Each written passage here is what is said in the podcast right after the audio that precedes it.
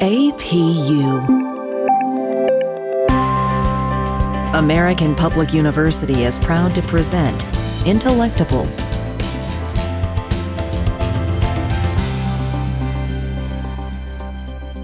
Welcome to the podcast, Intellectable.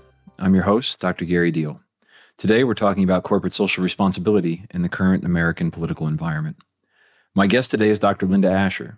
Linda is a full time associate professor with APUS in the Wallace E. Boston School of Business, where she teaches courses in business, law, ethics, and management. She earned her Juris Doctorate from the University of Akron School of Law and a Master of Arts in Special Education from Kent State University. Linda is a practicing attorney of, thir- of over 30 years in corporate employment and public law and litigation, with a special interest in constitutional and civil rights law. She's published many articles and also hosts a podcast channel here at APUS called Politics in the Workplace. Linda, welcome to Intellectable and thank you for being our guest today. Thanks, Gary. It's a pleasure to be here. Likewise, and we've spoken before over on your podcast channel, so I'm, I'm happy to reciprocate and have you here on uh, Intellectable. So, today's topic is corporate social responsibility, and there's a lot to talk about. And in an hour, I'm sure we won't get to most of it, but I, I certainly want to cover as much as we can in the interest of giving our listeners the proper pretext, could you talk a little bit about what corporate social responsibility is in the 21st century and, and what it entails in today's vernacular? Corporate social responsibility has been a trend increasingly uh, in business practice, commonly called CSR. It's a self regulatory business model and the point of it is it helps a company be socially accountable. It's also called corporate citizenship. In the old days of corporate business models, it was all about making a profit, free market ethics, do your business, get your money in, pay shareholders dividends, move on. But corporate citizenship or CSR encompasses a much broader business involvement in society. Companies have become increasingly conscious of their impact on society, including a broad range of activities. It could be economic, but social, environmental, and as we're increasingly seeing lately, political. So to engage in CSR means that in the course of ordinary business operations, a company's actions can enhance society in positive ways.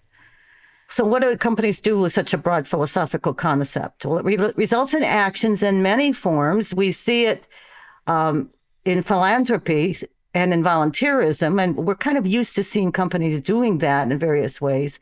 But we're, what we're seeing is a greater increase of a deeper involvement in social activism and in form of publications, CEOs speaking out on issues employee groups becoming more involved. And I'm not speaking so much, Gary, of labor union involvement because that's not business involvement. That's a, a whole separate organizational involvement in social activities. It can be diversity programs. We see it in codes of ethics that businesses put into place. There's really a, a broad range of things businesses can be doing and in multiple ways as part of strategic planning, is part of how they interact with customers in all sorts of ways, in other words. And if you read many, especially if the bigger corporations' websites, you'll see references to corporate social responsibility activities. And really, it's not a departure from this economic interest that companies have because in concert with all of this social interest, it's all about boosting the company's brand at the same time which is business. The key point is to pursue pro social objectives as well as make money. And an integral part of developing and preserving their brand image because they believe customers will be more likely to do business with brands that are perceived to be more ethical. It's a long term view to sustainability of business with a symbiotic relationship with social mores. That's CSR in a nutshell. Perfect. And I think that's a good encapsulation. I mean, we talk about CSR in the sense that times have changed and the profit maximization rule of yesteryear was the idea that businesses, their sole purpose was really to make money for the owners and the shareholders and that they weren't well positioned. The idea at the time was that they weren't well positioned to care about social issues or to address social issues or environmental issues. But obviously today that's changed and, and consumer opinion has changed, as you mentioned, that people are not as concerned or, or were not as concerned at the time with the positions ethically that businesses had. As long as they liked the products or services they weren't paying close attention to what businesses were doing sort of in the back of house so to speak. But today there's sort of a public eye on every business especially the, the large ones in terms of how they're using and leveraging their strength their capital their effort and their power um, that they wield in a community. Before we get to sort of the elephant in the room, which is what has transpired in 2021 since January and the events of early January, can you think of some examples in corporate America today, environmentally, socially, just to cue our readers into, hey, when we say corporate social responsibility, this is what we're talking about. You know, here's an example. Uh, one I can think of, for example, this is not an American company, but it's a company with huge American operations, is, is Royal Caribbean the cruise line, and most cruise lines sort of share a similar philosophy around this, but they have a very strong uh, what they call Save the Waves at Royal Caribbean. And it's an environmental sustainability initiative that involves reducing the carbon footprint of their ship operations by recycling more and reusing sheets and linens as opposed to washing them after every single use each night. So kind of a, a general conservation approach to protect the environment that that immediately comes to mind for me from my background in hospitality. And that's true with land-based hotels as well as you know cruise lines and other aspects of hospitality but in your world can you think of other examples that would kind of cue our readers into what we're talking about here? Without naming specific companies because there are more than one one way that companies are engaging in this kind of uh, csr practice is looking at their supply chains where they get their products from whom they get them who's supplying everything from raw materials to products down the line that they use in either in their manufacture or in the terms of retail that they sell on the floor. They are eliminating reliance on purveyors that get their materials and products from unethical labor practice sources such as slavery and child labor. Occasionally, this will pop up in the news and consumers get involved in not buying those types of products. One example that comes to mind that is an ongoing issue that is by no means resolved, but has had some inroad on it is the child and slave practices in Africa and to some extent in South America in the chocolate world. One company that has a black spot on it for this is Nestle. That's not an American company, but it's a worldwide purveyor of chocolate. Uh, everybody loves chocolate. And a lot of us that go out and buy chocolate really don't know where the raw product of cacao that makes chocolate comes from on the ground. But it's becoming more and more of an issue that is hitting people's knowledge. But it's been going on a long time. And it's been going on a long time because business was not involved in CSR practice. It was about making money, selling products of a hugely lucrative product for centuries. We didn't just recently start eating chocolate. It's always been a luxury item. I think about similar examples with a food like quinoa, which is almost exclusively cultivated in, in South American countries like Peru due to really particular and piggy growing conditions under which this plant can grow optimally. But the demand for that in the US has made it such that it is pretty much unobtainable by the locals who would normally feed their families on it. They just they can't afford to eat it because it's so valuable in, in America and elsewhere as a health food or as a keto food or, or folks that are on particular diets enjoy it and uh, it goes at quite a premium. So it's that that sort of economic dynamic has priced it out of the market for people who otherwise would depend on it for their livelihoods. And so the purveyors of those products who ship them to the US and other major countries around the world have to think about the implications of the decisions that they make on what does this mean for the people who are responsible for growing these crops. And another very good example along that line is companies that stopped using ivory in products because it came from elephants. And it took time for that to happen. because manufacture using ivory and things like piano keys had to stop. And finally, of course, laws were put in place to help stop that. So, you know, there is a push pull between law, ethics, and companies being willing to stop lobbying for their benefit to use these things and take up corporate responsibility to use alternatives. That's an important dynamic I think that's worth addressing is the fact that there's a certain amount of regulation and governance that takes place around business operations to make sure that businesses don't abuse you know their operations in such a way that they do harm to others. So there are mandatory minimum compliance standards around things like the EPA for example that govern you know environmental operations and the impact that our businesses have on the environment. But largely when we're talking about CSR at least for the sake of this conversation as you mentioned at the onset know we're really talking about self-governed voluntary optional initiatives that businesses choose to take on based on market pressures or their own sense of an ethical moral compass, but they aren't things that are mandated by any kind of government or regulatory agency. No, uh, that's right. CSR is self regulation, but there's a philosophical spin on that that one might argue that it's been socially motivated to businesses to start thinking about it in the first place. It's a social, environmentally produced dynamic where businesses has, have come to realize in their evolution that social pressures have meaning to economics. You know, we have a concept we call the triple bottom line theory, which is your ultimate business success and economic success in a larger concept is going to be the planet has to survive. People have to survive to be able to buy your product and you have to be able to make your product, whatever that is, or provide your service, whatever that is, in the larger scope of what of the society that sustains the business. So, what is sustainability? Well, your business doesn't operate in a vacuum.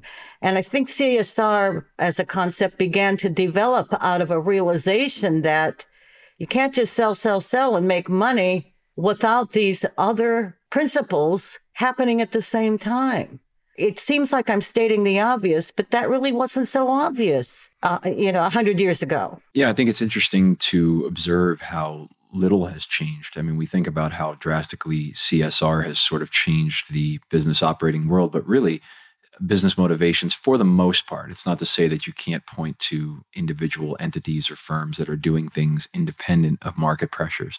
But a lot of the corporate social responsibilities today that are sort of self governed, self elected, initiatives are driven by market pressure. And it's simply because consumer opinion has changed about what matters when we're buying and consuming products and services. So there was a time when, again, people just didn't know or didn't have reason to care what was happening behind the scenes of companies as long as they were getting the product or service that they liked at a price that they thought was fair. And, and that was about all the thought that went into it. But today, a lot of purchase decisions. I mean, from like we mentioned, food to jewelry with the blood diamond controversy to automobiles to everything we consume has sort of a an ethical tangent to it that involves well, what is the company that I'm buying this product from involved in? And, and is it something that I can stand behind? I know an example for me that I think about is the difference between Walgreens and CVS. Back in I want to say 2014, 2015, CVS made the decision that they would no longer sell tobacco products of any kind. And, you know, in the interest of health and consumer well being. And I think that that's a good thing. I think it's pretty clear, you know, the evidence at this point that tobacco use is harmful. And so that seemed to be a platform that was in some ways self-sacrificial because CVS reports as a public company that I think they were making something like two to three billion dollars a year on selling cigarettes and chewing tobacco and the like before they decided to make this move, which seemed to me pretty clearly to be a public community interest thing and, and not a how can we make more money thing. But as a result, as a consumer, if I need something from a drugstore and I, you know, I'm at an intersection with a Walgreens on one corner and a CVS on the other, I'm going to CVS because I support again the initiative that they've put forth there to promote community health and societal well-being in that respect. So that kind of thing ends up being a sort of around the back end a good thing. I don't know how it balanced out on the actual income statement, but it works in terms of market manipulation in, in the way that it drives consumer behavior one way or another. And I don't mean manipulation in an unethical way. I just mean it it steers forces in terms of what people, you know, where people will put their dollar. Well, and there's another aspect of this too. We've been talking about you know, customer demand and and customers driving an interest in corporate social responsibility. There's a bigger picture, and I don't mean to demean. There's some. There are many, many, many responsible and good-hearted business owners out there and CEOs who absolutely care about principles and people beyond how much money the company's going to make. They're not single minded in that respect. But in addition to that, there is another dynamic coming into the 21st century and growing, and that is the generation of workers who are interested in working for companies that care. And if companies want to recruit and maintain the best workers, the best employees, the most creative and innovative people, they are going to need to be corporate responsible employers because those are the people that look at who they're working for and those are the kind of companies they want to work for and stay with. I think you're right. Absolutely. I often think about the way in which publicly held and publicly traded companies and sort of that dynamic affects the ethical compasses of businesses because as you and I both know as attorneys, the operators, the managers of publicly held companies, CEO, COO, board of directors, have a, a fiduciary duty to the shareholders to maximize ownership value. And so I often use this as an example when I talk in, in my classes about ethics and corporate social responsibility that it's difficult for the CEO of a public company to make self sacrificial decisions under the pressure of shareholder motivation to maximize value because your job as a CEO of a publicly traded company isn't really to have an ethical compass, at least by legal definition. It's, again, your fiduciary duty to maximize the value, the financial value of the owner's capital, their equity. And so I often think about the ways in which what we know is the business judgment rule, the idea that generally courts don't try to interfere with, you know, when there's a good faith effort to say, okay, well, something didn't work out that a CEO tried to do, but we're not going to start splitting hairs over whether it was a breach of fiduciary duty or not, as long as it was originally intended with some reasonable aim to in furtherance of that duty. But if you're a big corporation today and you have the choice between investing in some new technology, for example, that would result in layoffs in droves from your corporation, automation and that kind of thing, it's hard to stand on the business judgment rule and say, well, I'm not going to do that because I just care too much about our employees. Because again, at the end of the day, your fiduciary duty binds you to make decisions that you know in the interest of the shareholders are you know maximizing the value of the company employees be damned one way or another. And i'm not necessarily suggesting that's the way it should be. I'm actually pointing out that this is sort of an interesting bind that we've put publicly traded companies and their operators in where their hands are a little bit tied when it comes to their duty to to maximize shareholder value over do the right thing when those two initiatives are sort of off in two different directions. And let me be devil's advocate here. Given the negative spin back they could have on such a decision done cold turkey isn't part of that fiduciary duty to approach that management decision with a plan that either phases that decision in or looks for a retraining and other options of employee management that lessens the hit that employees would take otherwise and just cold turkey putting in a system like that and laying them off. I think you're absolutely right. I think there's a public relations component that an argument could be made from an operator like a CEO to say, well, yes, there was a direct financial hit to this, but the back end sort of optics of, you know, in the public eye of what this would have looked like would have fared worse for the company overall. So you can always argue that there's sort of those ancillary components, and they're not. I, I mean, that's not just conjecture. You're right; these are real, real forces that really affect the bottom line for businesses, sort of on the back end, in the way that the consumer public might react to, you know, a big corporation suddenly laying off, say, half of its workforce because it decided to buy a bunch of robots or something. So yeah, that's a, a legitimate factor. Well, and then of course you get into the community aspects of it. It's why we have the WARN Act, assuming it's a big company and that they're laying off enough employees that the law comes into effect is you've got to go through all of these bells and whistles to be able to lay them off quickly or not. It's more of a public relations issue than even a legal one assuming you can cross all the legal bridges that are involved in such a decision. I think that the social and, and political environment that companies now face that they have now begin to see corporate social responsibility model can give them self-help through these decisions. And I would argue, even as a corporate counsel, that that model can get you through avoiding lawsuits, even frivolous ones. Let's say you could win all those lawsuits. Think of what the cost of them is to defend and the negative feedback that goes with that. Sure. It's a lot of moving parts in this concept, but I think that was an excellent intro. And obviously, when, when we come back from our break, I want to uh, address that elephant and talk about the, the, the political components to this. Yes, exactly, because it's very visible right now. Absolutely. We've been speaking with Dr. Linda Ashar on the elements of corporate social responsibility in the current American political environment, and we'll be right back after a short break. At American Public University, we believe higher education is not one size fits all. That's why we offer 200 modern programs that build on your knowledge and fit your schedule. Because we believe universities should adapt to the needs of students, not the other way around. American Public University, within reach, without limits.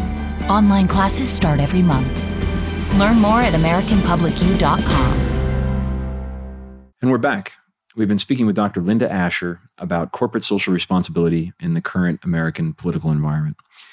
In the first half of our talk, we spent some time just introducing the concept of corporate social responsibility and what it means in the 21st century. But the real inspiration behind this episode was to talk about the ways in which corporate social responsibility has rapidly evolved and changed in light of the sort of political divisiveness and controversy in America today in, in immediately recent years, and most specifically just a few months ago, when we talk about the insurrection at the Capitol on January 6th and the ways in which companies sort of reversed course in light of that around their political funding, their political support, and allegiances in the political world, and the ways in which they identified with different political parties.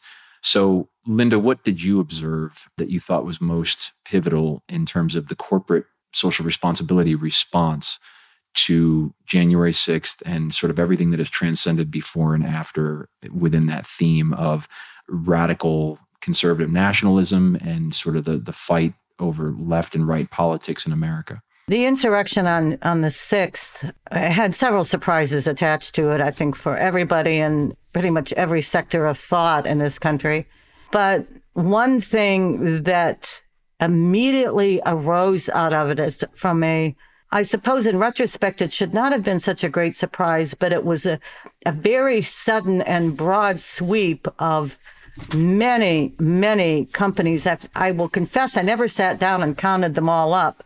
But if you printed the page, it was over two pages of a list immediately of major players of companies who withdrew their financial support not just from Trump, but from Republican PACs and supporters across the board, because not just the insurrection, but because of many Republicans who voiced their disavowment of the election of President Biden and support of Trump's fake election claims. Some of the companies, I, am looking at the Reuters list, American Express halts donations to lawmakers who opposed Biden certification, for example. Tyson Foods, Bank of America, Johnson Johnson, GoFundMe, Dow. I wonder, as we're thinking about these companies and their actions, their, their reactions, sort of in response to this climax of the angst on the extreme right wing side of the political spectrum in America. I think about, and it's impossible, of course, to get into the heads of the decision makers to see where their heart was really at. But I wonder how much of it was an ethical compass driven around right and wrong versus, again, what we talked to in the first half an hour, which was just market pressures. Because the simple numbers game would tell you that if you have to choose a side in this, your numbers are stronger. If you were, for example, I'm just going to throw a company out here without implication to any kind of political policy, and I'm going to use like Walmart, which of course caters to virtually everybody, you know, shops at Walmart in one fashion or another for something at some time or another. And so, you know, left, right, center, black, white, male, female. I mean, we're all going in there to buy toothpaste or bread or whatever it is. And so, if you're Walmart and your target market is everyone, and you have to pick a side on this left right controversy, it would seem that market pressure would dictate that you'd go with left or, or at least left of the controversy because, again, you're talking about the majority of America. You're talking about all of the Democratic Party, and you're also talking about a large portion of the conservative right, the Republican Party, who had the courage to stand up and say this is wrong and to object and to voice their concern and their public defiance of the insurrection at the Capitol, what Trump would call, you know, RINOs or Republican in name only, which, you know, by that, of course, he means any any Republican who doesn't directly support him.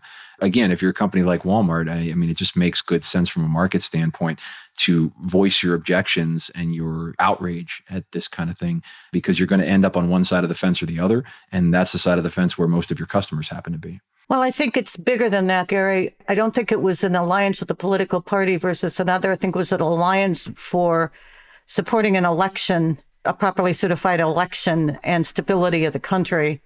I think that's where these companies are coming from. If there hadn't been an insurrection and had just been maybe a, a relatively small number of individual politicians of a party disavowing their belief in an election, which they certainly have a First Amendment right to do. It might have been different.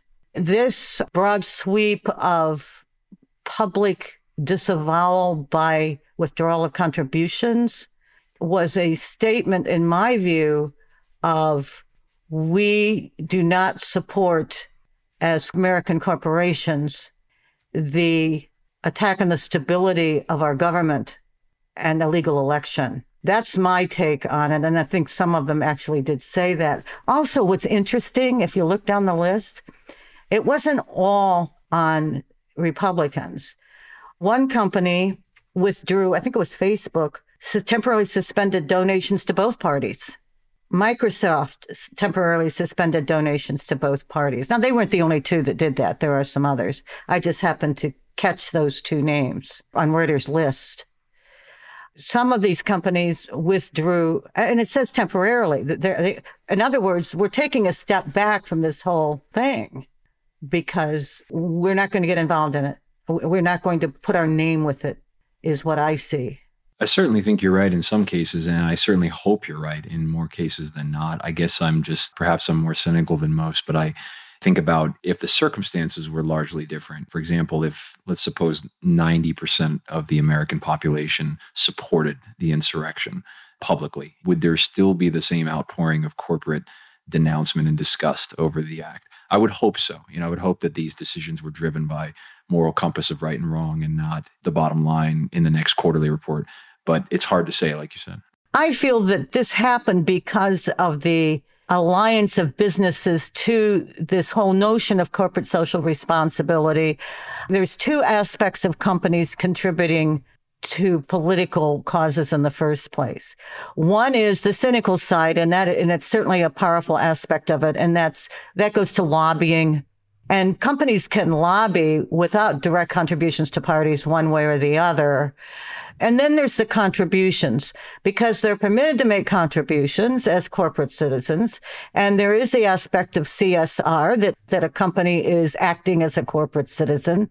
So why should they not in their corporate citizenship of doing all these other things that they do philosophically toward social involvement, not also be involved in political activity? it would be odd, if nothing else, that they wouldn't be. And there are limits. You know, they don't, they can't force employees, but they're not supposed to. Is you know, there are lines that are drawn, but at the same time, they have the freedom to do it. Here's an example: Simon and Schuster canceled its contract with Missouri Senator Josh Hawley because of his support of Trump's view of the election. He had a book coming out I don't know what the book was about. It was called The Tyranny of Big Tech. What that means, I don't know. I haven't, I haven't read any advances on the book, but I think the fact that Simon Schuster gave him that kind of publicity and withdrawing their support may be to his benefit. Who knows? They canceled his contract, and uh, he threatened to sue them. I haven't followed up to see if he has. Possibly he has. I believe he's got another publisher. Maybe he doesn't need to. From that came the term cancel culture because at the same time or around that same time, Twitter canceled Trump's account permanently. And it's interesting how, you know, when we think about these decisions around what the right would term cancel culture and, and really anything that is denouncing these extreme right wing nationalist beliefs and ideologies, it's interesting how that galvanizes those within that are still on the train who continue to believe, okay, you know, Twitter's out, now they're the enemy. Facebook is out, now they're the enemy. Stephen Colbert's out, now he's the enemy. And it's a smaller and smaller fraction, you know, slice of the pie in society that continues to support these belief systems and the, you know, the, the tenets that come from that. But nonetheless, with each departure from the train, there's this stronger sense of unity among those who are left. The fact is, these companies, whether it's Facebook or Twitter or Simon and Schuster or any of these companies who have a desire to contribute to A, B, or C, it is their business right to do that. They don't have an obligation to carry a president or a congressman's account. Right. And that's a an interesting sort of segue into what we talked about just a few days ago together, which was it's peculiar to me that the galvanizing of opinions on the right side or you know at this point the, the controversial side of the, the issue because you would think at a certain point that enough of the mainstream society would jump ship that it would cause any reasonable person to question their ideology and whether or not they're going to be on the wrong side of history so to speak on the subject of Twitter and Facebook choosing to cancel essentially Donald Trump, which I'm okay with for that term because essentially, you know, if you're if you're deleting an account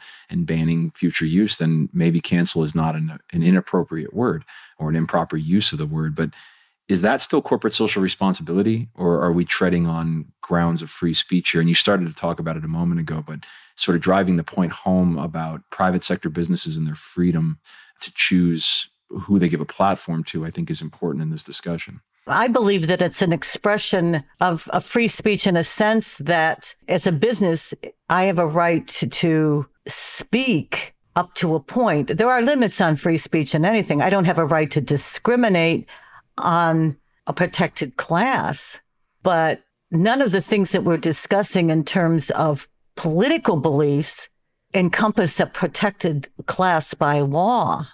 It's not based on race, ethnicity, gender. The identity of personhood is what is protected by the Constitution.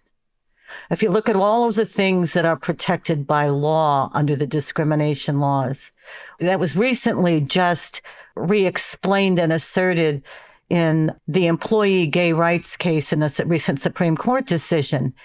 It's an identity of personhood that is protected by the Constitution under these discrimination laws. Right. And the only protected class that would draw an analogy to that would be religion, because religion is the, the one protected classes are, are normally categorically what we call immutable in the law. And, and that just means not subject to change. Generally speaking, when we look at the protected classes in the traditional sense, gender is unchangeable, race is unchangeable, age is unchangeable, national origin is certainly unchangeable, disability is generally unchangeable. Religion is the only thing that technically is changeable, and people change their religion all the time. But there's a history of religious persecution in the world in general that sort of underscores the reason why religion is part of the protected classes at the federal level. But I agree with you. I mean, political ideologies change all the time, and, and it really wouldn't meet most of the consistent definitions of what we uh, think of when we describe protected classes that currently exist. Even so, there are, in terms of the free speech aspect and even religion aspects in terms of exercising it, there are limits in exercising it in terms of harming someone else. That's why hate speech is not protected. It's why we have defamation laws. It's why we have limits on religious practices that are deemed harmful to society, such as human sacrifice, that some crazy fringe religions might say was part of their religious religion as a practice. Yeah, there's a legal construction that's often different than the practical construction, which is uh, again to say that obviously, you know, we live in a society today where if, if someone feels like they identify with a gender that's different than their anatomy, they're free to change their gender in most contexts. And and now, as you mentioned earlier, protected in, in certain contexts, including marriage and employment, et cetera. And and all for the better, obviously. That's a good thing that we recognize and, and protect those rights.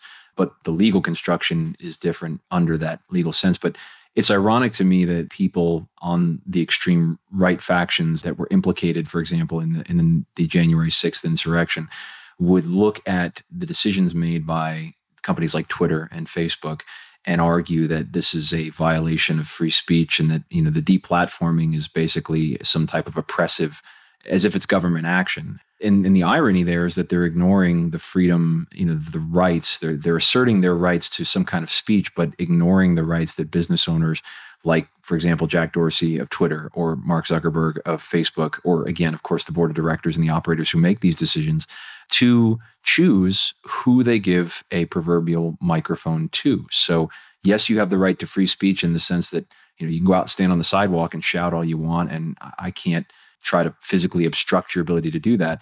But if I own a huge, super popular platform like Twitter or Facebook, um, it is still my discretion who I allow to communicate on that platform, uh, so long as it is a privately held company and not subject to you know some type of special, specific government regulation. It's a company built around communication but it's still ultimately my company and my choice. That's part of the same freedoms and rights that you know we cherish in our society to the extent that we value freedom and choice. And so it's it's interesting how that side of the argument sort of wants its cake and wants to eat it too. Well, exactly. And people in discussing rights, when they are focused on one particular right that's important to them, overlook that the rights are all intended by the Constitution to be level on equal ground. The concept of equity and equality are the uppermost point. One right is not supreme other than perhaps liberty, but in terms of the the rights of speech versus religion versus assembly and so forth, those all stand in equal status. One right does not supersede another or obliterate it. Right. And I think it's interesting. We talked about this a few days ago as well, but to try to parse what we're discussing here and now and the opinions that we hold around freedom of, of action from companies like Twitter and Facebook, and to square that with perspectives on the Citizens United decision, which for our listeners who may not be familiar, this was the pivotal court case several years ago, I 2013, 15, somewhere in there, which essentially held that money is speech eh, in the political realm and corporations are people. What that essentially means is that a company like Coca Cola or Ford or, or any corporation is considered a person for the sense of political activism, and money is speech. And so, to the extent that we cannot silence or suppress or limit political speech, we can't limit the influence that big mega corporations have on the political spectrum, which of course has incredible implications for the amount of influence and manipulation of just sheer public opinion born out of tremendous amounts of capital that are just inconceivable to the average person and, and, the influence that that has on on politics. If, if you're again you know a fortune 100 company and you're creating a super pac for a major political candidate you know what that means for the the way that it swings electoral opinion it's it's incredible it has these major implications that are important. So, so when we think about Citizens United, we have to consider, in my view, when I think about Twitter and Facebook, the unique nuance there is that these are communications companies. That's what they do. They have a platform for sharing of information and communication. Unlike the examples that I just provided earlier, you know, Coca-Cola and Ford, where communication is not what they do. They make soda and cars their house does not consist of a, a communal communications platform. Whereas, again, we, the consumer public, generally, if we have a Twitter account or a Facebook account, tend to feel a sense of ownership with those platforms because we use them in our daily lives so much that they feel like they're ours, but they're not. And we, we recognize that on paper, but it feels like we should have some type of intrinsic right to use them versus again, you know, a company like Ford or Coca-Cola or anybody who's really not in that sort of social media news media space doesn't have that same sort of nuance where the company itself is engaged in communication as part of its very essence. And so it's become full circle from Citizens United, which was about a company actively paying in support of a political view. We have companies withdrawing financial support this year, this first quarter of this year, in presumably large sums from political support and making their statement in that way. Exactly. And so is that considered you know political speech in the same sense that funding in the first place was considered speech i would imagine so and i think the larger question that will have to be addressed by some future version of the supreme court is whether the citizens united decision was ultimately a good one on balance and, and whether it so unfairly sort of manipulates the political sphere of influence that it bastardizes what we're attempting to do you know with political elections and fair communication with the public that's a question ultimately again for sort of evolved opinions to address in future years and seasons for the court to wrestle with. But on this particular element i think it's interesting how people would look at private companies and, and argue that there's almost a government right or duty there to step in and require them to participate and engage with people that they don't personally agree with. And we could draw an analogy to a hotel or a restaurant or a, a business that would be covered under title ii of the civil rights act to say do they have the right to deny a bed or a meal to someone based on their race or their uh, sexual orientation or their skin color or their national origin. No, but that's because, again, getting back to our earlier discussion, you have protected classes, and then everything else that's not specifically identified under the law or court decision as a protected class is free reign for potential discrimination, right, wrong, or indifferent. And so that's what's hard for some people to sort of wrap their heads around is that if it's not on that list, businesses are generally speaking free to prohibit or use discriminatory practices, whether you like them or not. And so it's up to society to address which ought to be protected for reasons of public well being and ethics. Well, just as a little final footnote to the fact of the, all these companies withdrew support in January, I looked up to see what was happening since.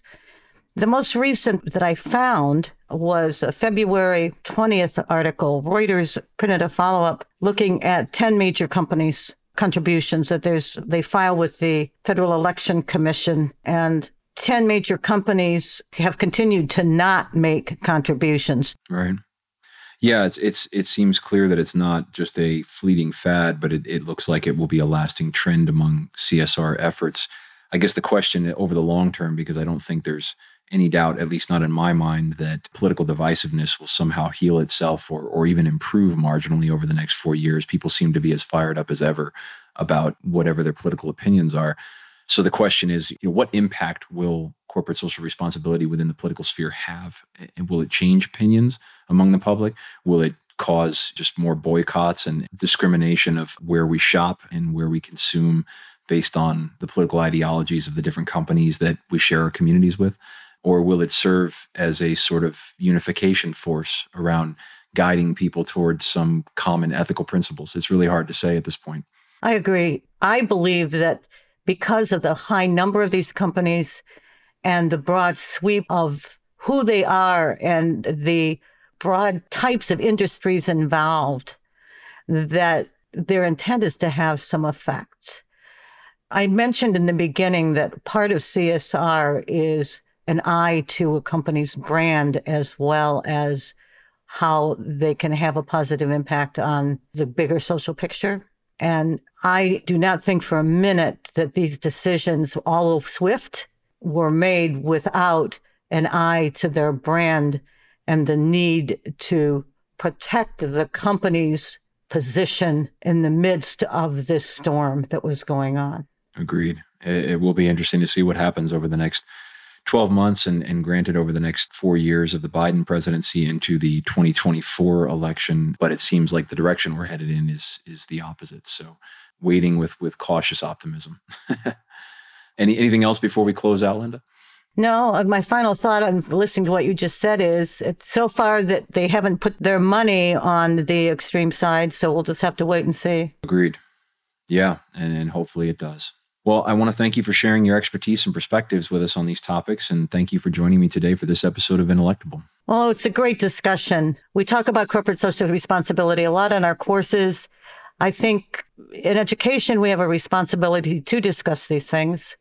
It's important to think about. Absolutely. And hopefully our listeners will benefit from the discussion we've had today. I know I did for sure. And I want to say thanks to our listeners for joining us. You can learn more about these topics by visiting our various APUS sponsor blogs. Thanks, be well, and stay safe, everyone. For more information about our university, visit us at studyatapu.com. APU American Public University.